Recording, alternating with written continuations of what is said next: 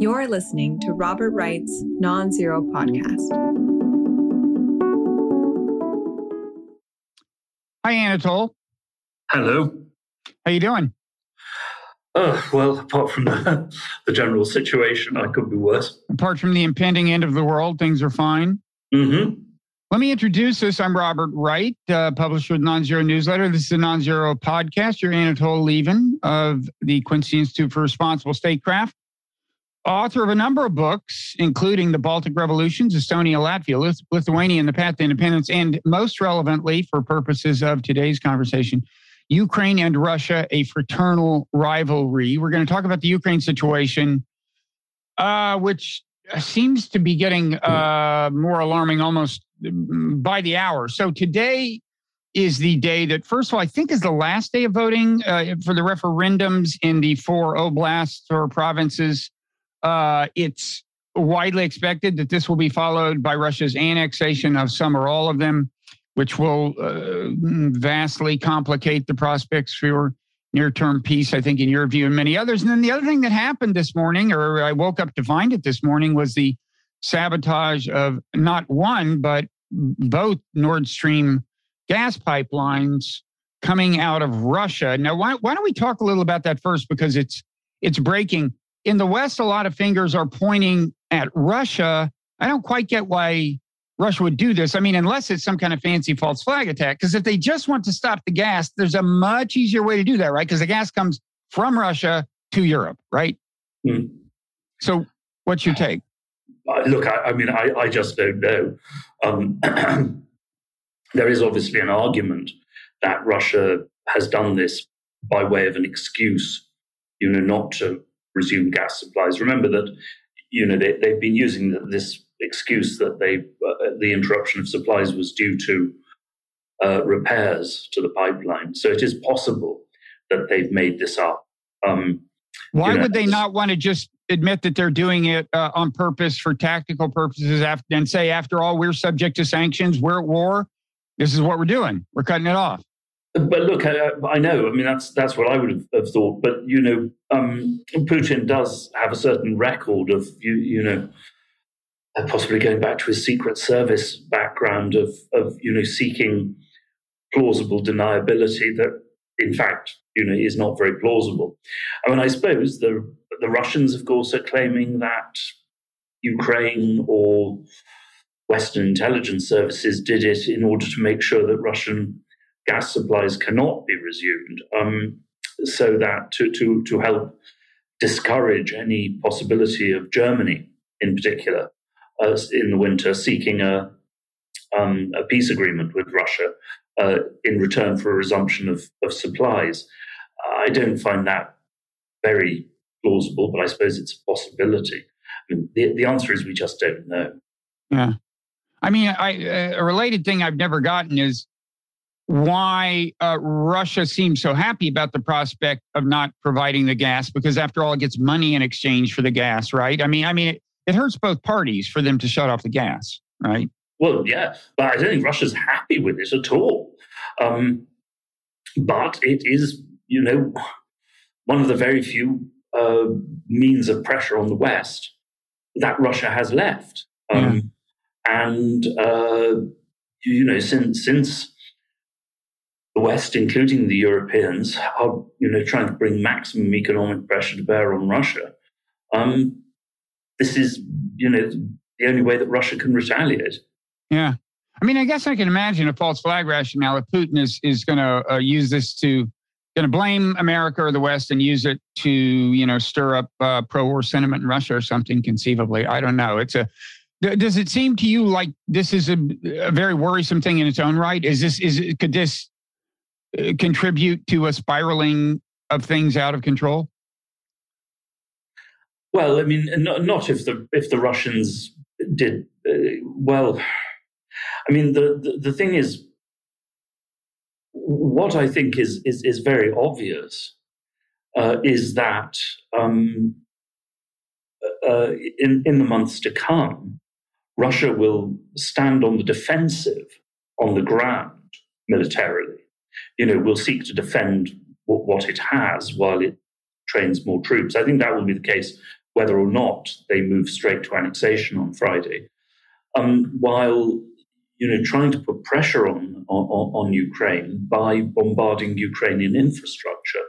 You know that has already begun and threatening you know to go after the Ukrainian government and political leadership as well. Well, you know, but, but there the escalation is um, is already in place, and of course, you know, it must be noted that the, you know Ukraine um, has been sending uh, people in to assassinate pro-Russian officials in eastern Ukraine. Um, Some territory that, that Russia occupies already. Yes, exactly. Um, something that, of course, Russia regards as terrorism. And so the Russians would, I think, feel perfectly you know, justified by now in, uh, in attempting to go after the political leadership of, of Ukraine. But that would clearly mark a serious escalation. Okay. Now, on, on the referendums, um, is it is it clear that Russia will take the outcomes of the referendums, and it's of course presumed that the the the results as presented, as officially ta- uh, tabulated, will be in favor of separation from Ukraine. I gather in some of the oblasts, maybe there's both a vote about independence and a vote for about joining Russia, right? Whereas in in two of them, the independence uh, issue is thought of from Russia's point of view as a settled matter, right? In the case of uh, Donetsk yeah. and Luhansk, in the other two, um, in the South, there, there's, I, I, gather, separate votes on independence, on joining Russia. In any event, the presumption is that uh, the, the, the officially tabulated results will be for leaving Ukraine. Uh, has it been explicit whether Russia is going to take this as as applying to the entire oblast, even though in some cases much of the oblast uh, was not even part of the referendum because it's not occupied by Russia? Do we know? Well, we don't. I mean, we, we what we know is that Russia recognized uh, back in February um, the independence of the two Donbass oblasts on mm-hmm. the whole territory uh, of those um, provinces, even though at that stage Russia occupied less than half of them and still doesn't occupy the whole of, of Donetsk. So we don't know exactly what Russia will do. We're not even absolutely sure yet um, that, uh, although it seems probable, uh, that the Russian government will move straight to annexation, because uh, you know in um, the Donbass republics declared independence in 2014. Uh, but Russia did not recognize this independence until this February, on the, uh, the eve of war, and in the meantime, used those declarations as bargaining counters um, in diplomatic negotiations about the terms on which the Donbass would return to Ukraine. So I suppose there is a possibility, though only a small one, that Russia may do this again. Because if um, if if Russia does move, and we'll know on Friday, I think, when Putin is due to address Parliament, if he calls for immediate annexation, Parliament then obviously obeys and annexes, then that uh, he really has burnt his his bridges as far as negotiations are concerned, because there's simply no way that the, the Ukrainians and the West can negotiate, you know, on the basis of agreeing, you know, to, to Russian annexation of these lands. Um, and at the same time, of course, if Russia has formally annexed them, uh, it would be extremely difficult um, for not just Putin, but any successor government to give them up again, unless, of course, the Ukrainians have reconquered them already. Mm-hmm. So it would be, uh, I mean, a colossal blow to whatever you know slim hopes of peace remain. Yeah, and if we presume that the results are taken to apply to the entire extent of the oblast, it kind of commits Putin as a political matter to keep fighting uh, until until all of those all that territory is actually acquired. Right? I mean, leave aside peace negotiations. I mean, uh, leave, leave aside uh, whether whether you you know and and I think you're probably right. You, you can't imagine those once a lot of annexation has happened. Um, but but it will be politically unpalatable for Putin to to even just kind of let the war simmer, right? I, I mean, am I wrong? I, I maybe I'm maybe I'm reading too much into it, but it, it just it commits him to a whole lot politically, right? If he says, okay, these four oblasts are now are now part of Russia. Well, well, it does indeed. But of course, uh, Putin would not be doing this if he hadn't already given up on on the hope uh, that um, Ukraine or the West would you know would offer what Russia you know could see as a reasonable compromise peace, because um, you know in recent months the Biden administration has declared over and over again that uh, peace negotiations are purely a matter for the Ukrainians and America has no say. And the Ukrainians have said, um, you know, increasingly that our, the only terms that we will consider are the complete, you know, withdrawal of Russia from all the territories it's held since 2014, including Crimea. Well, no Russian government will agree to that. So, as far as I can see, the Russian uh, analysis for the moment is um, there's, there's, there's nothing to negotiate. And so, I suppose, I mean, Putin is is hoping um, to, uh, you know, to, to shift the whole Russian agenda and strategy, um, which has already, of course, changed and been scaled mm. down greatly since February um, but to shift it just to the mode of of hanging on to what Russia now has. Shifting it to that from what? What would you have? What would you have imagined his his end game was a few weeks ago? Well, I mean, a few weeks ago, it still, seemed. Um, but you know, let, us see what happens on on Friday. I mean, uh, perhaps he will repeat, you know, his action in um, in, in 2014 and wait uh, but um, you know, the war started, of course, with, with clearly with Russia uh, aiming to overthrow the government in in uh, Kiev, capture Kiev, mm-hmm. replace it with a, either force it to submit to Russia or replace it with a Russian, you know, puppet government, a client government. That failed completely. Um, it was, of course, defeated. Uh, Russia did not deploy nearly enough troops for the purpose. So then the second stage was, you know, Russia withdrew from around Kiev and concentrated just on, on trying to capture um, eastern uh, Ukraine, and then only very partially succeeded at that. Um, so now it seems, uh, after this, but un- until a few weeks ago, that was the, you know, the, the Russian agenda um, to capture the whole of the Donbass. And I was told in Moscow for what it's worth, not not by senior government officials, but by people who have had close connections with government, that if Russia had, had managed to capture the whole of the Donbass, then Putin would have offered a, mm-hmm. a ceasefire mm-hmm. and peace negotiations. That's what I thought. They they failed, you know, even at that. Now, of course, you know, Ukraine has has launched this successful counteroffensive in Kharkov, and as far as I can see, the Russian um, plan is now basically to dig in, uh, recruit more troops, but of course they will take months to train and equip, um, rely on you know artillery, and basically let the Ukrainians, as Russia hopes, batter themselves to pieces, attacking Russian positions, you know, losing heavy casualties in the process. Mm-hmm. Um, while Russia for its part, you know, destroys Ukrainian infrastructure. And um, well, it depends on whether Russia annexes or not. If Russia doesn't annex, then you know, hope for peace negotiations at some stage, maybe come the spring. Uh, if Russia does annex, then peace negotiations as such are out of the question.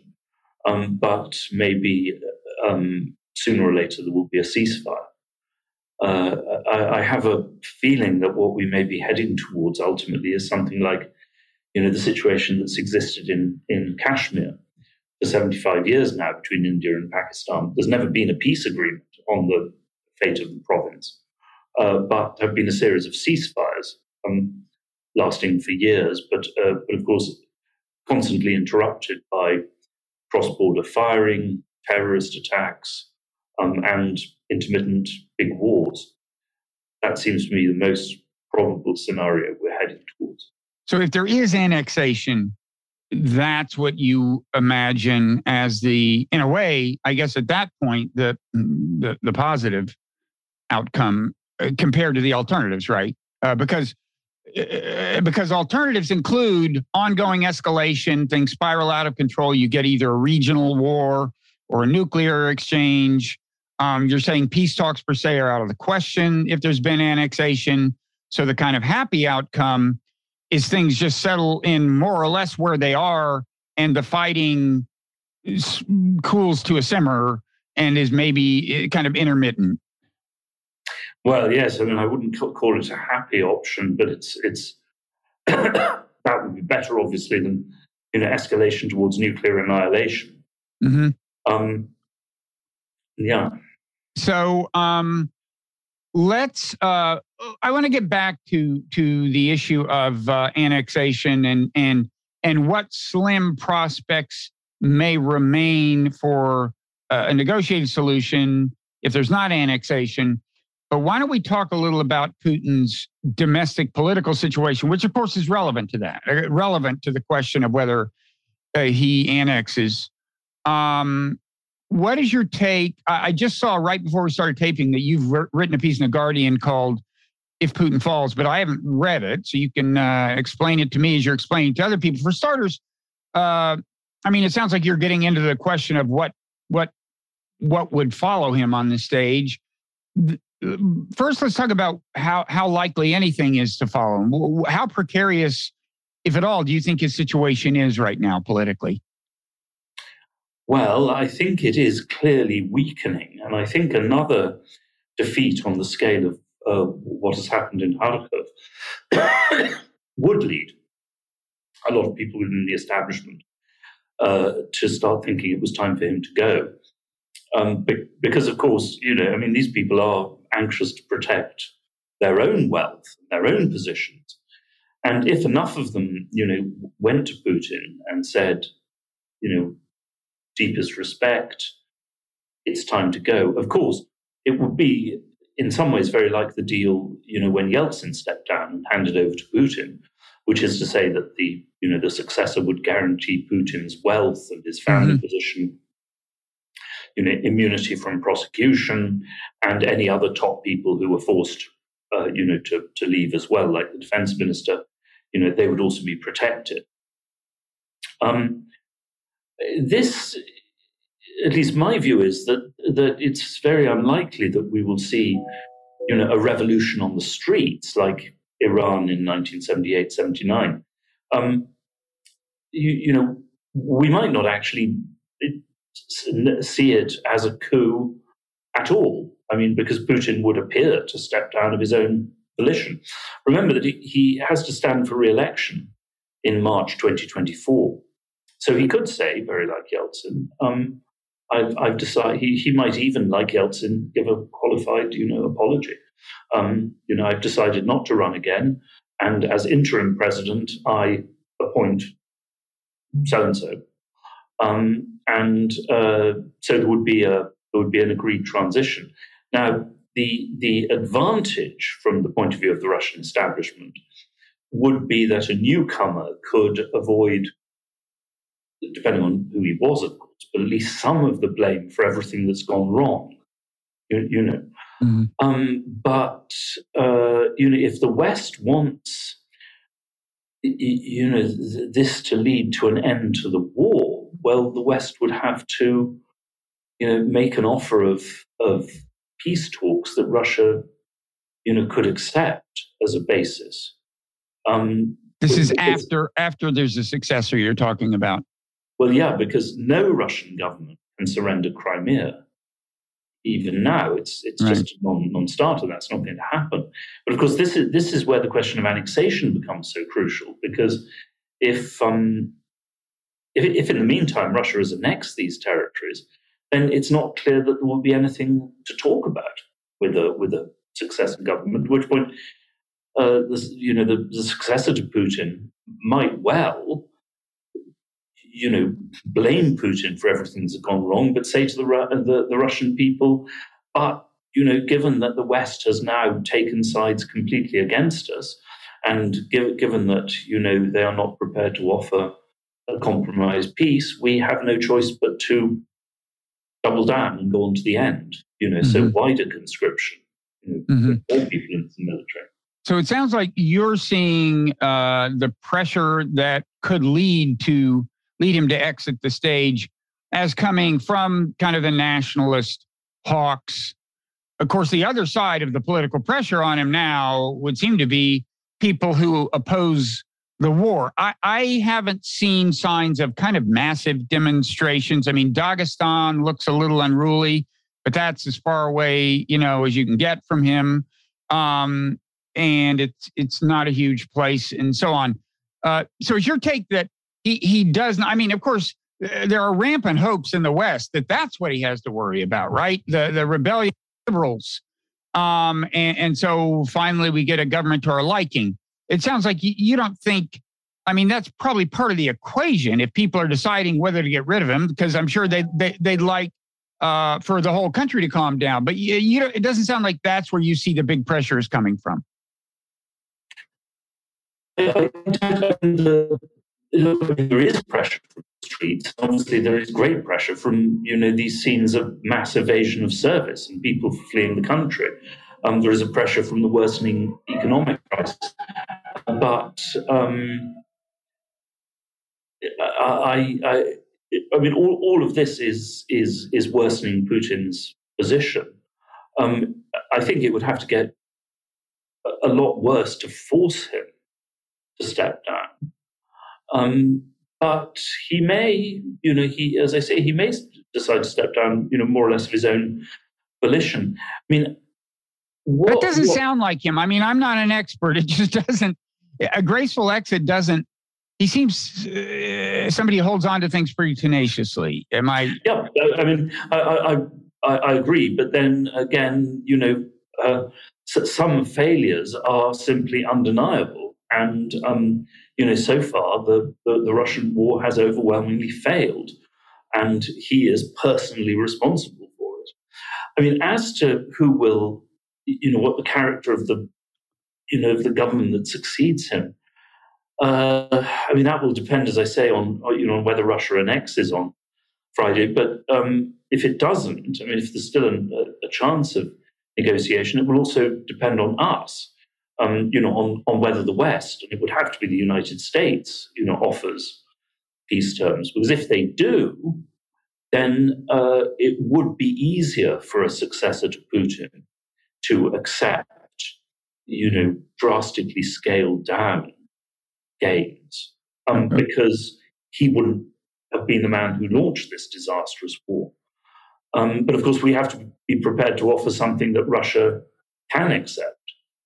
Okay, so um, so we will know. We, you think by Friday, uh, if if he plans to annex, and uh, I mean, I suppose in your dream world, in between now and then, the West would signal that it that it is willing to talk uh, about negotiations, but you you don't because that could well forestall an annexation decision, I would think. But you don't mm-hmm. imagine that uh, happening the, the Biden administration has boxed itself in uh, by declaring that negotiations are purely a matter for the Ukrainians and uh, the US has no say, which is a ridiculous position given that the US is, you know, arming the Ukrainians, funding the Ukrainians, and of course running very great risks for the sake of the Ukrainians. So to suggest that America has no say in the negotiating process is, is an abdication of responsibility to the American people. But that's what that is the unanimous line at the moment in the Biden administration. And meanwhile, you know, the Ukrainian government, which uh, you know soon after the war began, made a very reasonable set of, of uh, peace proposals. But in, uh, of course, I mean, since then there have been Russian atrocities. There's the extra bitterness created by war, and there have been Ukrainian successes. So, in recent weeks, you've you've had more and more people, including Zelensky, saying that you you know, the only terms of peace that Ukraine will accept is the complete reconquest of all the lost territories, mm-hmm. including Crimea, which basically excludes any possibility of peace. So, I mean, in an ideal world, yes. I mean, this is the moment for the West to come out with a, you know, with a really strong peace initiative. But I, I'm, I, I fear it will not happen. Mm-hmm. Now, in Putin's mobilization speech, he alluded to the the kind of uh, tentative discussions in March that might have led to peace. And I think you you find in that a ray of hope. It suggests that you know maybe that was a signal on his part uh, that he's willing to talk about that. He also said that those those uh, talks were basically sabotaged by I think uh, you know the U.S. And, and, Britain, and of course that's been something we've heard for some time. People have said Boris, uh, uh, Boris Johnson went there with a message in the spring and and kind of uh, and, and the the the intent of putting an end to any talk of negotiations. Um, do you have a do you have a take on that? Do you think do you think Putin is just uh, this is kind of propaganda, or do you think there's reason to believe the West has actually the Western powers have been pressuring Ukraine not to talk about peace? Well, I mean, it's certain that that um, Johnson opposed any peace deal.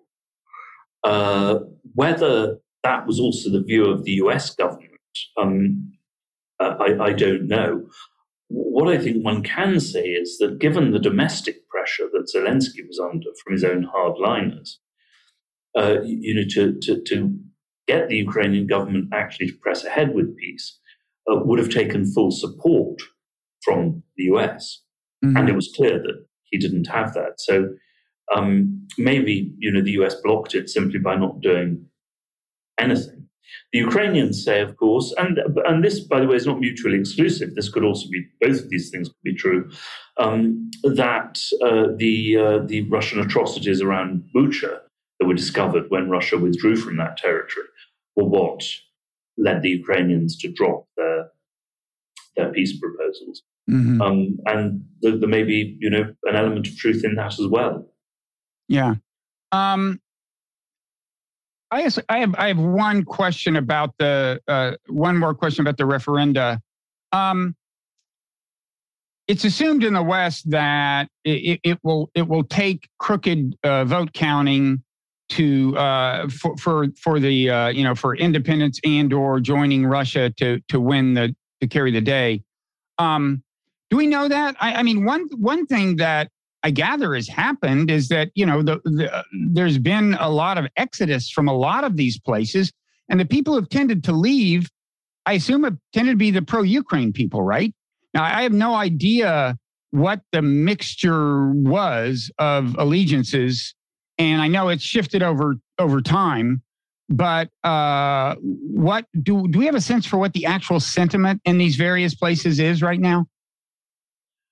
Not really. It's it, it's very difficult because um, you know investigating under circumstances of occupation is, is very difficult indeed.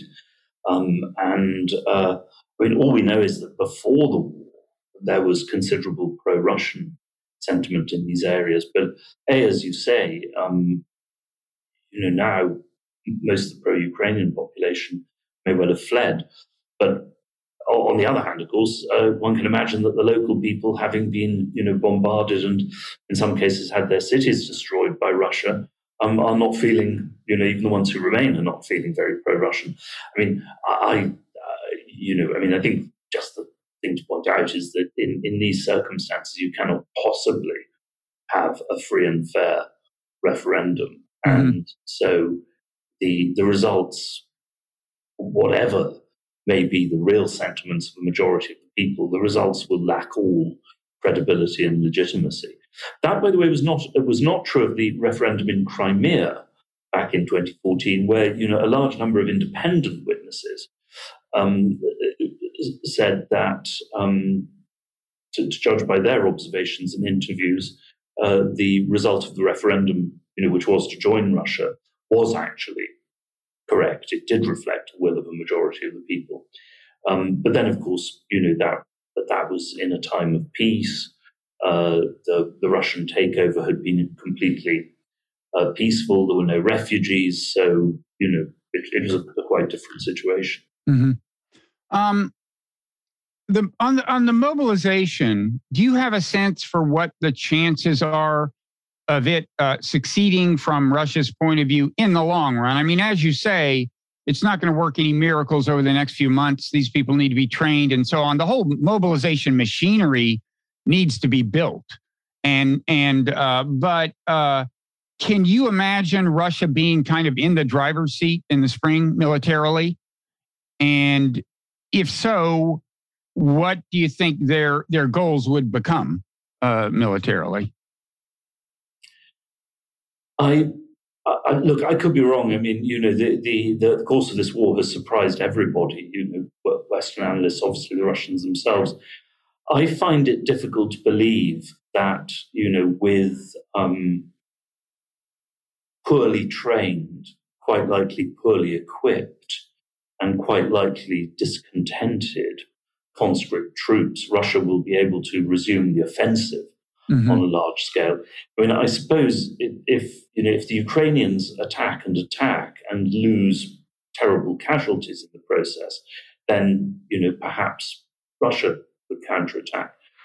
Um, but uh, it seems to me that you know w- with these not well trained, poor quality troops, uh, the strategy of, of Russia um, will will probably be to to dig to stand on the defensive militarily, you know, to dig in, to rely on artillery above all to repel Ukrainian attacks, mm-hmm. and then basically to to to try to hold on.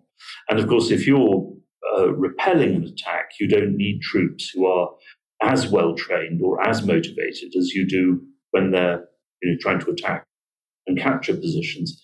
So that is my my sense of how um, the, the, the near future will look. But as I say, you know, mm-hmm. I, I, I, could be wrong. Now, in that scenario, eventually Ukraine just virtually runs out of people, right?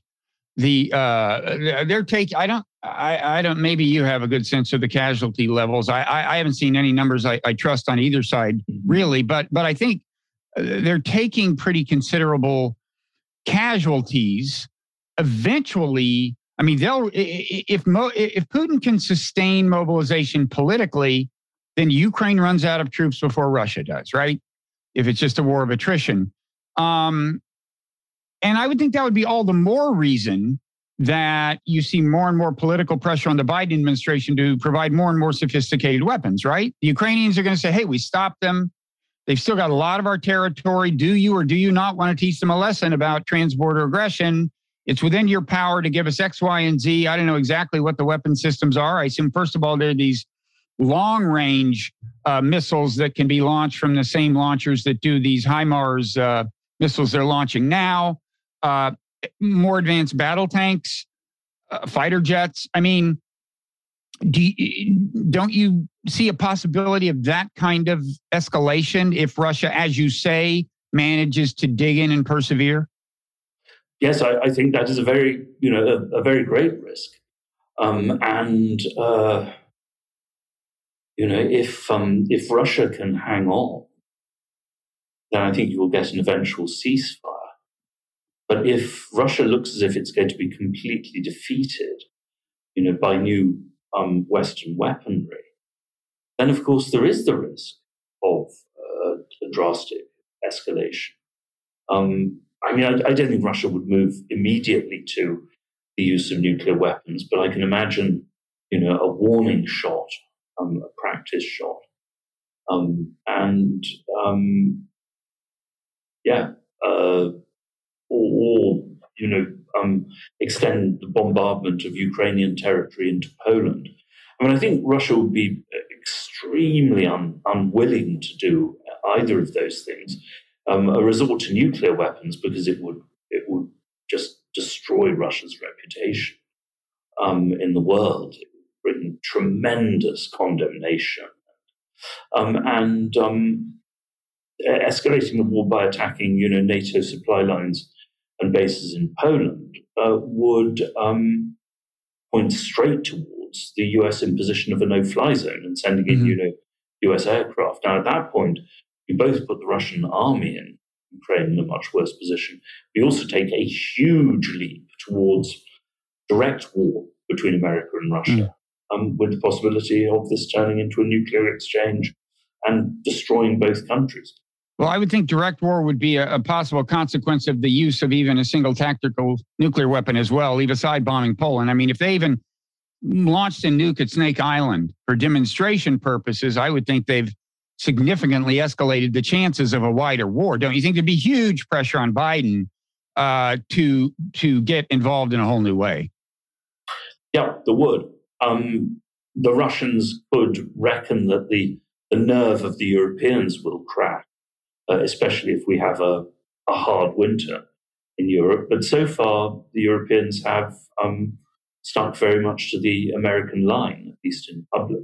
Mm-hmm. So, um, yeah, I mean, it would be a it, it, would be a colossal gamble on Russia's part, which is why I don't think they would that they would do this unless uh, they thought that they were already losing and they had no you know no option but um, escalate or surrender. Mm-hmm.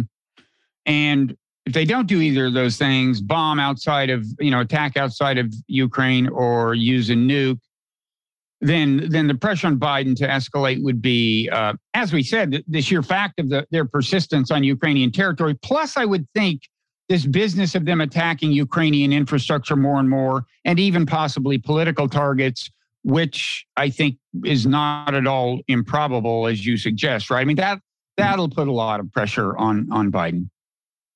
Yes, un- undoubtedly it will.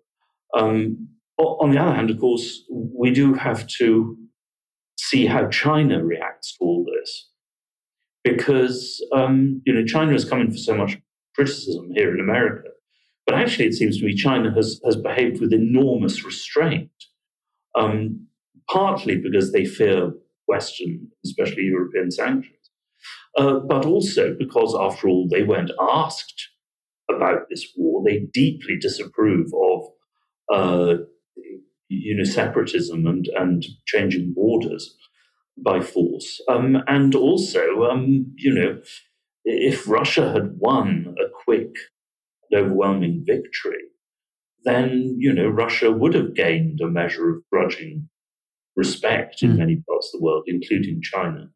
Um, but of course, the Chinese don't respect failure. And you know, and Russia has experienced failure.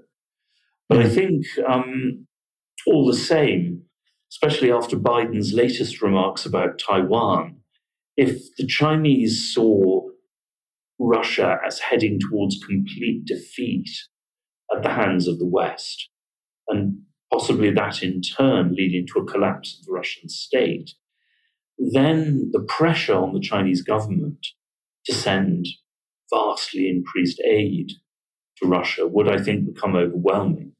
Because hmm. otherwise, China would find itself really very seriously isolated on the world stage. And it would also give up a large part of its energy security. Um, and there would be complicated you know, consequences as far as the um, Belt and Road are concerned. Uh, so I'm sure that China doesn't want to get more closely involved, but they may feel they have no choice.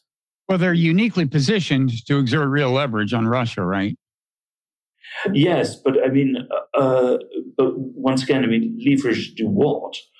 Um, there's no point in in putting pressure on Russia, you know, to offer a peace deal uh, to the West, only for the West to either throw it back in their faces or, you know, refer it to the Ukrainians. Yeah, I, you know, I wonder what do you think the Biden administration hopes is going to happen? What what's what's what's their uh, their idea of the happy outcome? And in a way, my question is, what has it ever been? Because it seems to me, if you assume, and none of us were assuming this, but if you assume the initial Russian invasion fails, uh, and of course, most of us weren't assuming quite the ambition it had. In other words, a real regime change operation that, that approaches Kiev and so on. But once that had failed, I guess it, it seems to me that something like where we are became almost inevitable in a way. Does that, you know, because then Russia's going to really, really, once that's failed, it's really going to want to take all the territory it can. It has appreciable force no matter how much it screws up. Biden is committed to not letting it do that. So we're going to kind of provide the Ukrainians with more, whatever kind of weapons it takes and escalate the weapons provision to keep Russia from making radical progress. And, and of course, failure is politically unacceptable to Putin. So he's going to do something dramatic. Turns out it's partial mobilization, along with increasingly hitting infrastructure targets. I mean, it just seems to me in retrospect, uh, it's been kind of inevitable that we'd be in a mess. And I, I don't, I don't know now what what uh, Biden sees as the as the welcome end game, the welcome outcome. And I don't know what they ever did in a way. Uh, you know, ever since they were really not going very far on in negotiations, even before the invasion, they just didn't seem up for that. And I, and I wonder what what what preferable outcome did they envision? And I'm still kind of confused. Do you know what what they what they're hoping for at this point? Not really. I mean, you know, the Biden administration, since first coming to power, has you know has, has tried consistently to kick the Russian problem down the road without actually resolving anything. Um, because to try to resolve things would take considerable moral courage and would expend a lot of political capital in Washington. And they've never been willing to do that, even if they had the vision, you know, to, to, to seek an agreement. And I think that that is still the case. I mean, intelligent ones in private recognize that um, for Ukraine to try to get Crimea back would be a, a, a really, really worrying scenario given likely Russian reactions. Um, but they will not come out with a peace proposal of their own. Um, and the more they say that this is purely a matter for the Ukrainians, you know, the, once again, I mean, they're painting them, you know, with every statement from the administration along those lines, they're painting themselves further into a corner, which is more mm-hmm. difficult to get out from. Uh, but um, you, you know, the, the, this this has been the the story of every administration since since um, Clinton in the 1990s, um, despite you know repeated warnings from Russia experts, ambassadors to Moscow. Um, the, the feeling has been, oh, you know, the Russians can't do anything serious. Let's ignore them. Let's, you know, make nice noises. Well, now, of course, nobody's making nice noises, but um, and and basically hope they, they just go away because in the end they'll have to accept whatever we do. Mm-hmm. Uh, and um, that, you know, played a great part in in bringing about this this war. Yeah. What what kind of peace deal do you imagine was doable? Kind of, you know, weeks and weeks before the war. I mean, as an invasion this massive approaches, you know, the the, the context is constantly shifting. Increasingly, the invaders are committed to the invasion, you know, and it's probably going to get harder to call it off. But if you imagine that the Biden administration and the Ukrainians had had begun negotiating in, in earnest say in December, when it became very clear that we had a, a quite uh, likely invasion on our hands, what deal do you think? Uh, and of course, we're all guessing when we talk about these these things. But what what deal do you imagine? There's a, a pretty good chance you could have gotten with the Russians. Well, obviously, a treaty of neutrality. I mean, Zelensky said, has said this himself, uh, but only unfortunately after the beginning of the war. Um, you know, he went to NATO governments and and asked for a guarantee that uh, that Ukraine would be admitted to NATO within five years, and they all said no. So Zelensky said, "Okay, so in that point, why not a treaty of neutrality with with sufficient international guarantees?" Um, the sad thing was that Zelensky, you know, did not offer that before the war. Well, the reason is he couldn't. He was under too much pressure from from his own hardliners, but the West could have offered it. Um, because, you know, as, as all these people, as Michael McFaul is now saying, oh, no, we never really intended to, to bring Ukraine into NATO. Well, why not say so? Because if, if the West had made a concession like that, I think it would have been very difficult if Russia had got its biggest single demand then to have launched the invasion. And then, you know, there were other things. Um, the Russians demanded then. I mean, I think it's still an official demand, though they haven't elaborated it, denazification. Um, why not say that, you know, in order to make progress towards um, the West and European Union, Ukraine um, had to withdraw the, the laws which had been introduced, uh, basically abolishing the Russian language from public life in Ukraine in the couple of years leading to the war. Now, is that a fair statement of what the laws were? The, the, yeah, in intention. Of course, in practice, uh, they'd made only very limited progress because, um, you know, the Ukraine doesn't have the capacity to, to, to implement it. But certainly, if you read the laws, the absolutely clear intention, you know, was progressively to to drive the Russian language from public life in Ukraine. You mean like on the uh, literally public life, like in in public proceedings? And I mean, I know there was this law that in any town, even a town full of Russian speakers, and there are plenty of those towns in Ukraine, as a technical matter, because of some law they passed, if you're a shopkeeper and a person walks in the store, you're not allowed uh, to greet them in Russian until they request, unless they request that you address them in Russia. Now, I don't know if this was enforced, but it's on the books. And, yeah. and I know there are things like that. And, and I think a lot of Americans don't appreciate that there are a lot of native Russian speakers in Ukraine who feel that they were being systematically oppressed under the uh, Ukrainian government. Um, but anyway, go go ahead with uh, what you were saying. Yeah, so so um, there were those two things, and then um, you know, in in the first year of the Biden administration, um, on Crimea, well, ever since you know Russia annexed it in 2014, uh, every Western official I know admitted in private, but only in private, of course, Crimea is gone, Ukraine will never get it back. Um, well, you know, why not have the courage then actually to look for a you know, a solution to this um, with mm-hmm. democratic cover. Tom Graham, you know, former American number two in in um, in Moscow, said this. You know, before the war, the only the only way out is is you know a, a, a reference to democracy, local democracy. Mm-hmm. Just ask the local people, but under, of course, proper international controls, the United Nations, right. what they want. And there's a perfectly reasonable deal, I think, to be done, a quid pro quo with Moscow, uh, whereby Moscow recognizes the independence of Kosovo. Mm-hmm. Um, and you have a, a UN supervised deal in a referendum in Kosovo, which of course naturally leads to a vote for independence there. But you know, it's partly our accursed self-righteousness. You know, you said this to uh, Western diplomats, and they say, "Oh, but there's absolutely no no parallel, no legitimate parallel at all between Crimea and Kosovo." And you'd say, "Well, why not?" And they say, "Well, it's, it's just completely, completely different. Why is it different? Well, it just is. It's different. You know, you, you get the general idea." Yeah. Um, but uh, then you see on the Donbass uh, and the Minsk II uh, agreement of 2015, whereby the Donbass was supposed to return to Ukraine in return for guarantees of full autonomy. Um, that was, in my view, an entirely reasonable deal. You know, it's a kind of thing. Uh, well, the US did endorse it, but certainly as a, a, a you know, as a compromise peace agreement, it's the kind of thing that we would have endorsed in, I don't know, uh, we did endorse in the case of mm. northern Sri Lanka.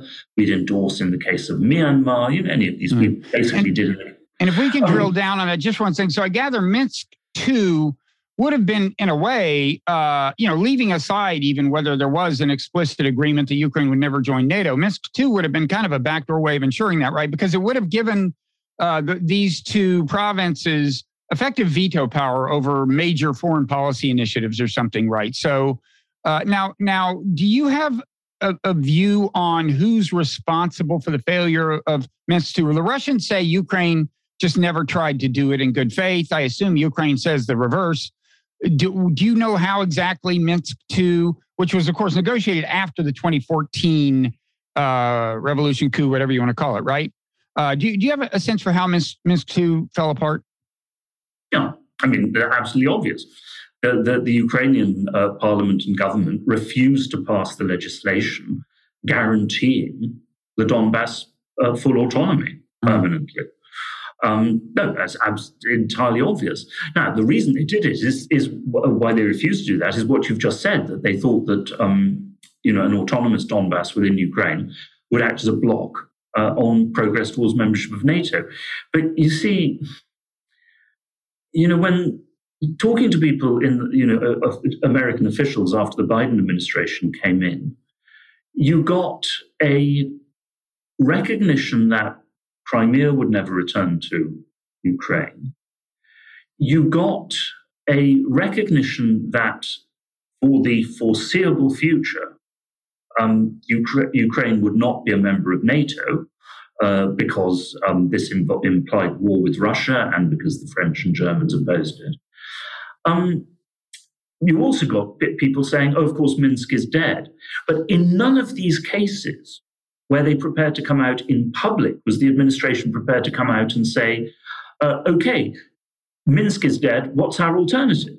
Because they didn't have one. Mm-hmm. Uh, they recognized that Crimea would never go back, but they weren't prepared to bite the bullet and say, okay, let's make you know a reasonable deal uh, on Crimea. And even though they knew that um, NATO membership was not a possibility. They weren't prepared, you know, to, to, to do a, a deal with Russia that would have averted war. So, I mean, it was a pretty disgraceful picture, frankly, of, uh, you know, of irresponsibility and um, moral cowardice. Uh, and as I, you know, I want to write a, a piece about this, saying that, um, you know, everybody always makes over and over and over and over again a parallel to 1939 you know, because that implies the other side is absolutely evil and all responsibility for the war is on one side. I, I see it much more like 1914. Um, you know, uh, one can well agree, including most Germans by now, that Germany was principally responsible the outbreak of war in 1914. But that doesn't uh, you know, in, um, mean you ignore or excuse, for example, the criminal folly of the Russian government in basically giving a blank check to Serbia mm-hmm. you know, to pursue its nationalist aims in the Balkans yeah. um, with no, no effective control. So, you know, um, just, to, just because uh, obviously, I mean, in the end, it was the decision of the Russian government to invade Ukraine, and it, it was an utterly criminal and irresponsible decision. But you cannot, you know, ignore the fact that the the West and and uh, European countries and America, uh, you know, failed to do a whole set of things that they should have done to try to avert this catastrophe. Mm-hmm. So let's round out what would have been the peace deal that might have worked before the war. Before we jump ahead and ask uh, what, uh, how much worse than that peace deal we could get now be. Uh, so, so let's imagine you've got. Let, let's say you do both Minsk two, and for good measure, the explicit guarantee by NATO of no Ukrainian membership. Uh, you agree that in Crimea there will be a an internationally supervised election to determine the will of the people, and the same will happen in Kosovo. And, and Russia's not going to like the result of that election, but they'd agree to it. Um, yeah. Then the remaining question is the Donbass, the separatist held territory. What, what, what would have happened there? And of course, well, that had been a fierce battle line. I think more than a lot of Americans appreciate all along. There was there was a war going on in a sense before mm-hmm. the invasion, and and uh, oh yeah, and that contributed to it. But but go ahead. Um, well, I mean, my sense is that if Russia had got, at least this is what who who can one believe? I've been told by Russian officials that if they could have, you know, got agreements on other things um, and some sort of commitment uh, or recommitment in principle to the, um, uh, you know, the, the, the Minsk process, uh, that um, they would have been willing once again to kick Minsk down the road. Now, I can't guarantee that that that is the case. But it seems plausible that, you know, if they got basically two or three out of their 4 mm-hmm. key demands. But I mean, does the separatist held territory remain separatist held in that scenario? It is not really under the governance of Kiev? Well, yes, because I mean, the only way it was ever going to go back, short of Ukraine reconquering it, was on the basis of guaranteed autonomy. I mean, which is why Minsk II. Which I would think, if I were in Kiev, I'd prefer that to an ongoing civil war. But that's just me.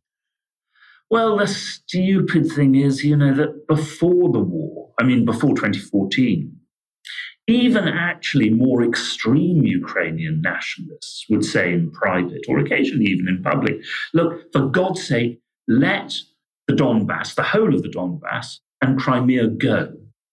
Because they mm. are, you know, an albatross around our necks. Um, they are a means of Russian pressure. Uh, they will never agree to the extension of Ukrainian language laws. There's a permanent threat of rebellion. Let them go, and we will be much stronger, much more homogeneous, and much more able, you know, both to, um, you know, turn the country towards our vision of an ethnic Ukrainian state, mm-hmm. uh, and uh, you know much more able to move towards the West. Um, I mean, it should be you know remembered that not that we started out by backing this, but you know we we have got into the curious position of backing in Ukraine. Uh, you know, an ethnic version of Ukrainian nationalism, which everywhere else in the world is something that we say we disapprove of, right? Right. And just to flesh that out, uh, well, uh, maybe you should flesh it out just a little bit. What what you mean exactly by that? That that because I, I think uh, you know the way it's reported in in in the press in the West is well, the referendums are a good example. That okay, uh, everyone in these towns actually hates the Russians. They're forcing them to vote, and then they're going to lie about the results it's actually more complicated than that, right? Uh, and, and it's because we're not seeing the complexity that people don't understand the sense in which this is an ethnic conflict, right? I mean, can you can you just elaborate a little on that? Well, and, I mean, and, and by the way, I want to emphasize: I'm not. I'm not saying that the results of the referendum will actually be valid. There's so many reasons we've already covered that they won't be. A, hmm. the pro-Ukrainian population was large has largely left those areas. B, we can't trust the counting of the votes.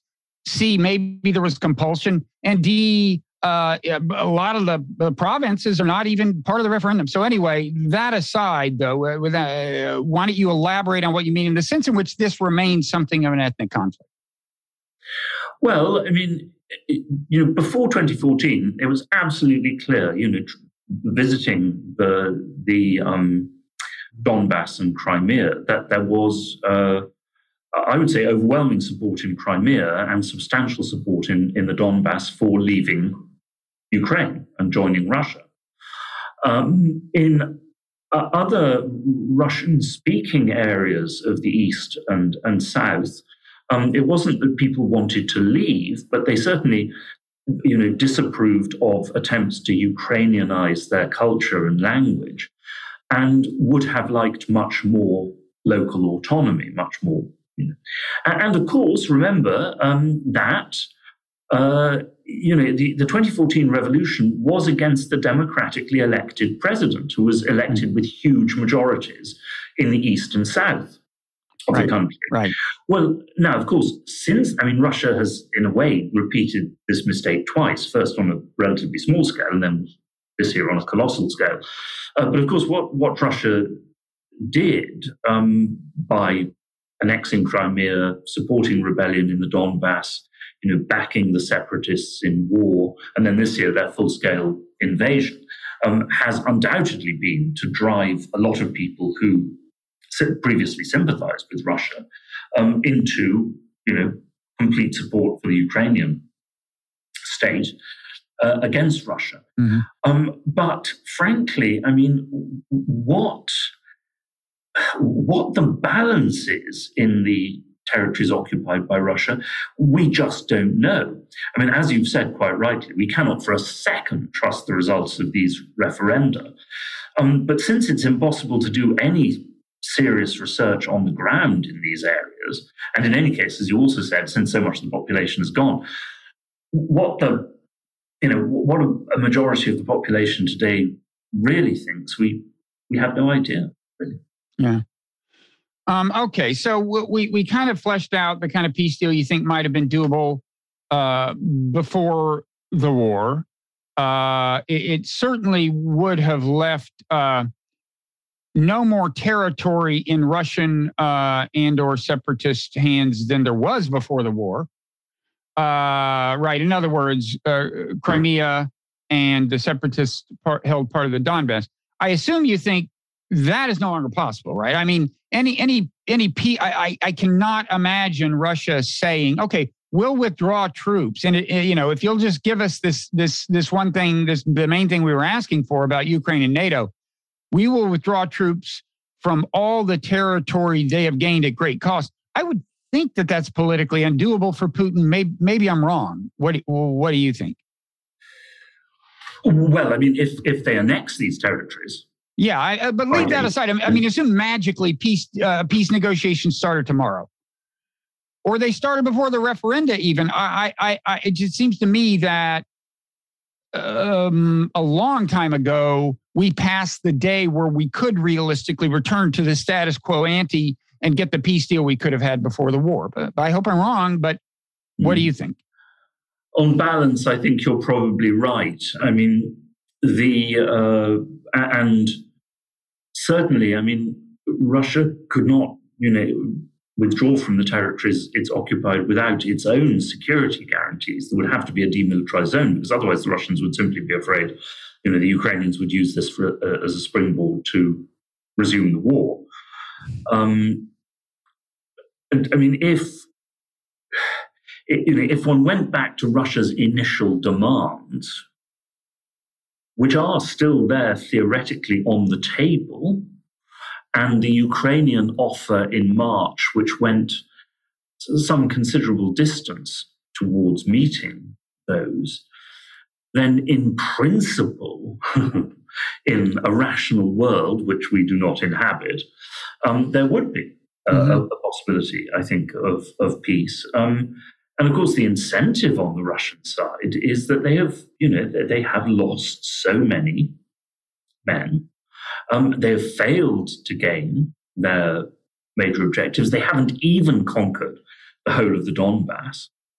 Um, and they've suffered, you, you know, twice now, uh, very serious defeats on, on the ground.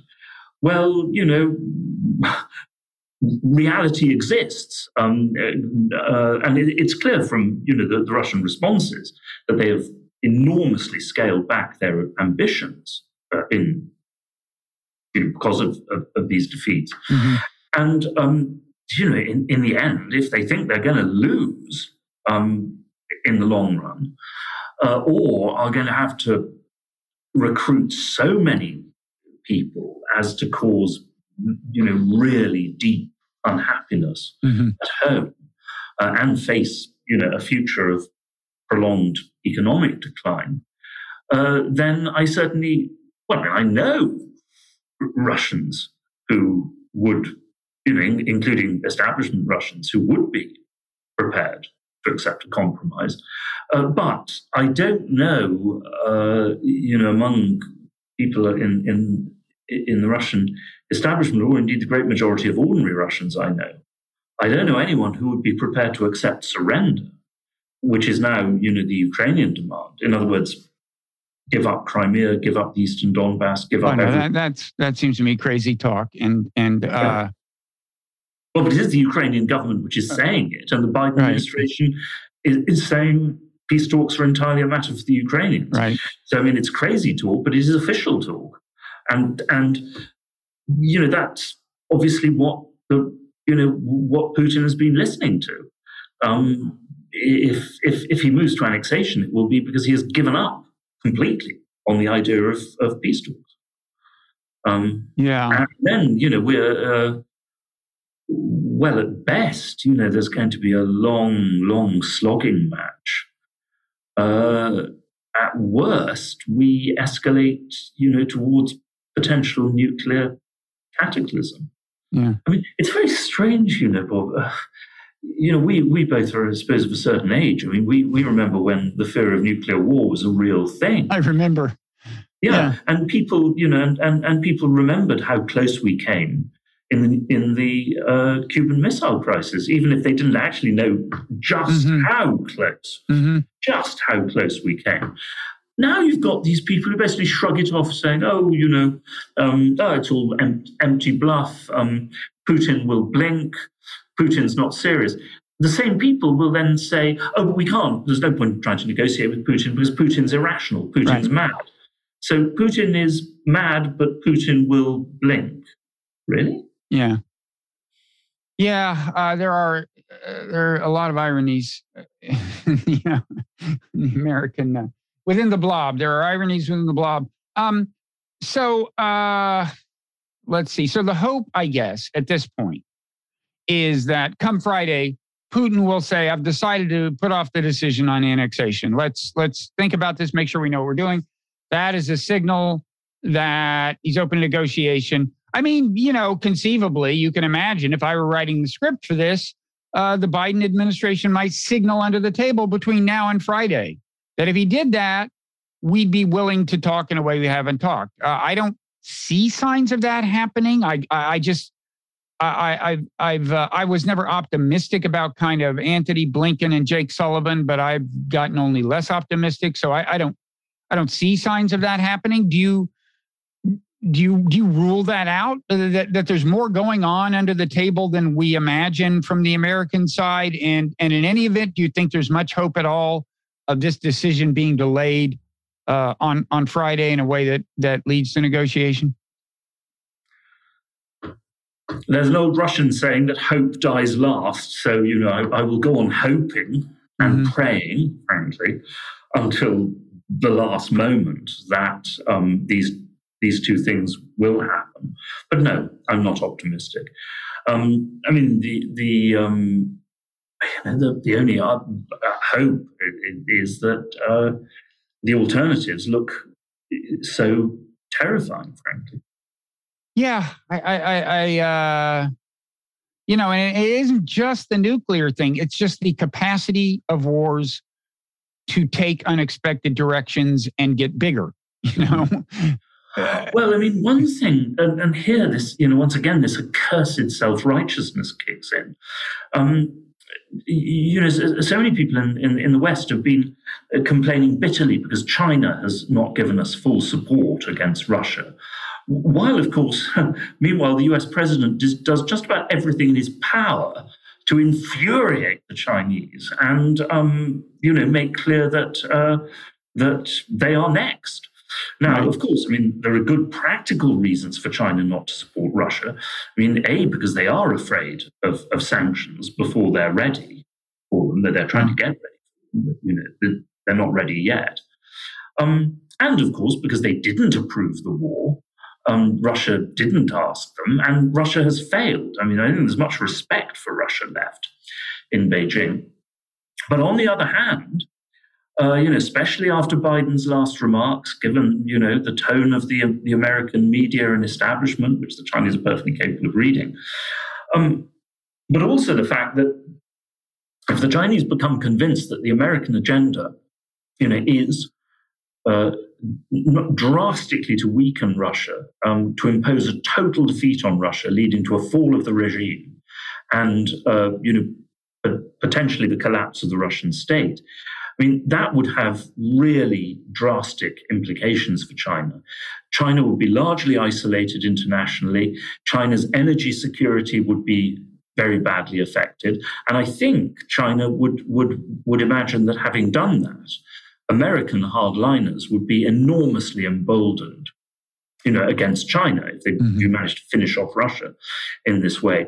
So, I mean, the it, and if if the Chinese do decide to take the risk, um, of sanctions, they are, of course, in a position massively to strengthen Russia, uh, both militarily, not not with Chinese troops. They will never send Chinese, Chinese people to fight in Ukraine, but they can, of course, provide huge numbers of weapons. Right. I mean, two can play that game. you know, we're running a proxy war in in, in Ukraine. The, the, Chinese can do the same. Huge amounts of weapons and economic aid to Russia. Um, people see, seem enormously confident that that will never happen. I mean, I, I have no idea why they're so confident. I'm not. Yeah. Okay, well, I guess uh, we're not ending this in much better a mood than we started in, Anatol. I'm not. I, I don't think uh, you know motivational speaker is maybe your your career path. I'm I'm sorry. I just don't. I just you know I, would like to say I, am going to have a a new skip in my step after talking to you, but uh, no. Um, well, you remember old Gramsci pessimism of the intellect, optimism of the will. Okay, I'll think about that. Does that work? Does that formula work? Not really. No. Best we have.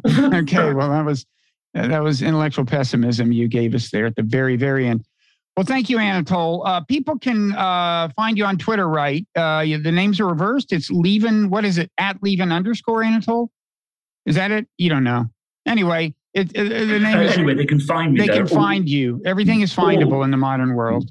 but but uh, but but also, um, of course, I have to advertise for my institute. If you go to uh, Quincy Inst, um, Quincy Institute, um, you can find all my pieces for for the Quincy right there, along with lots of other brilliant stuff from the restraint point of view. Right. At Quincy Institute. And and responsible statecraft is uh is kind of the media uh the media uh arm of of Quincy, I guess, uh separate from the site itself though, and you've got pieces there. So, and you got this piece in the Guardian uh, on if Putin falls. And so we encourage people to read all that. Thanks so much for taking the time, Anatol. It was a pleasure, Bob. Thank you so much. Okay.